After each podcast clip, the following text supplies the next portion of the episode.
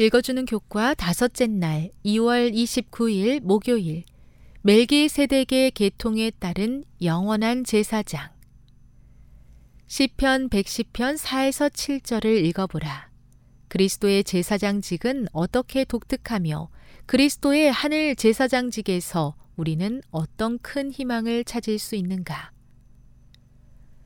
하나님은 메시아에게 영원한 왕권과 멜기세덱의 계통에 따른 더 좋은 제사장 직분을 주신다. 주님은 엄숙한 약속으로 말씀을 확증하신다.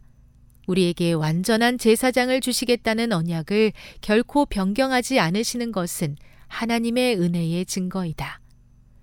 사람들의 죄와 공공연한 반역은 이 백성을 버리는 것이 마땅하다고 끊임없이 요구한다. 하지만 하나님의 언약은 변할 수 없으며 하나님은 회개하는 백성에게 심판을 철회하시는 은혜를 보장하신다.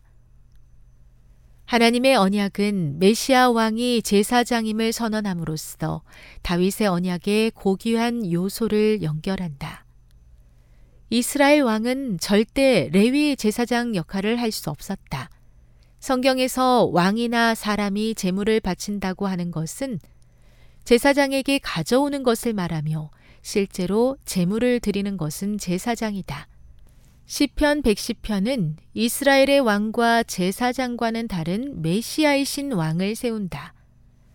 그리스도의 영원한 제사장직은 살렘 왕이자 지극히 높으신 하나님의 제사장이었던 멜기세덱에게서 유래한다.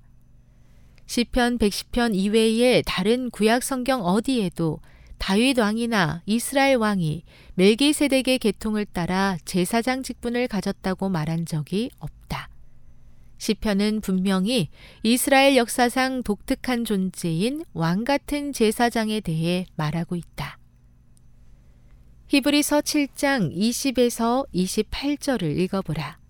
그의 더 좋은 제사장 직분은 어떤 의미가 있는가? 거룩한 왕, 영원한 제사장이신 예수는 비교할 수 없이 우월한 분이시기에 소망을 가질 수 있다. 그는 인간의 약속이 아닌 하나님의 약속에 따른 더 나은 언약을 이루신다. 그는 하늘 성소에서 봉사하신다. 그의 제사장직은 인간 제사장처럼 죄, 죽음의 영향을 받지 않으므로 영원히 당신의 백성을 위해 중보하고 구원하실 수 있다.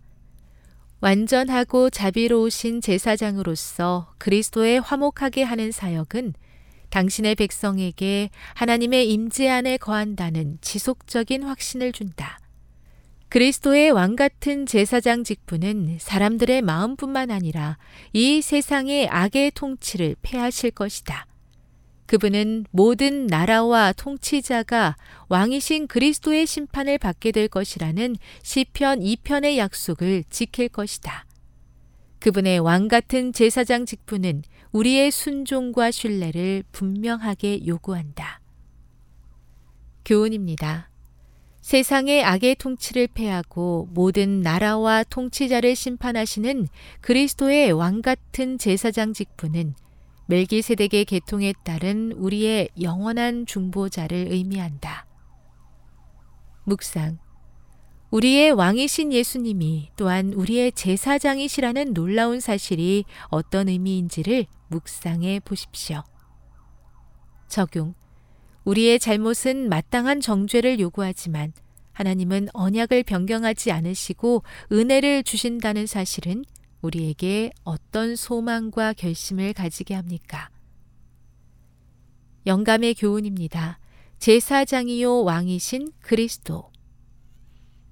성막과 후에 그것을 대신한 성소 봉사에서 백성들은 날마다 예표와 그림자라는 방법으로 구주시오 제사장이요 왕이신 그리스도의 오심과 관계된 큰 진리를 배웠고 매년 한 번씩 그들의 마음은 그리스도와 사탄 사이의 대쟁투의 마지막 사건들과 우주가 죄와 죄인들로부터 정결함을 입을 최후의 사건으로 향했다.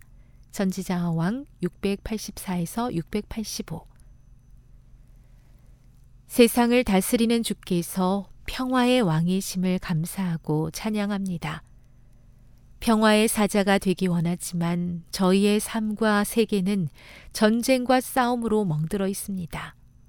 우리의 어려움을 불쌍히 보시고 기도를 들어주셔서 주님의 평화가 속히 임하도록 하소서.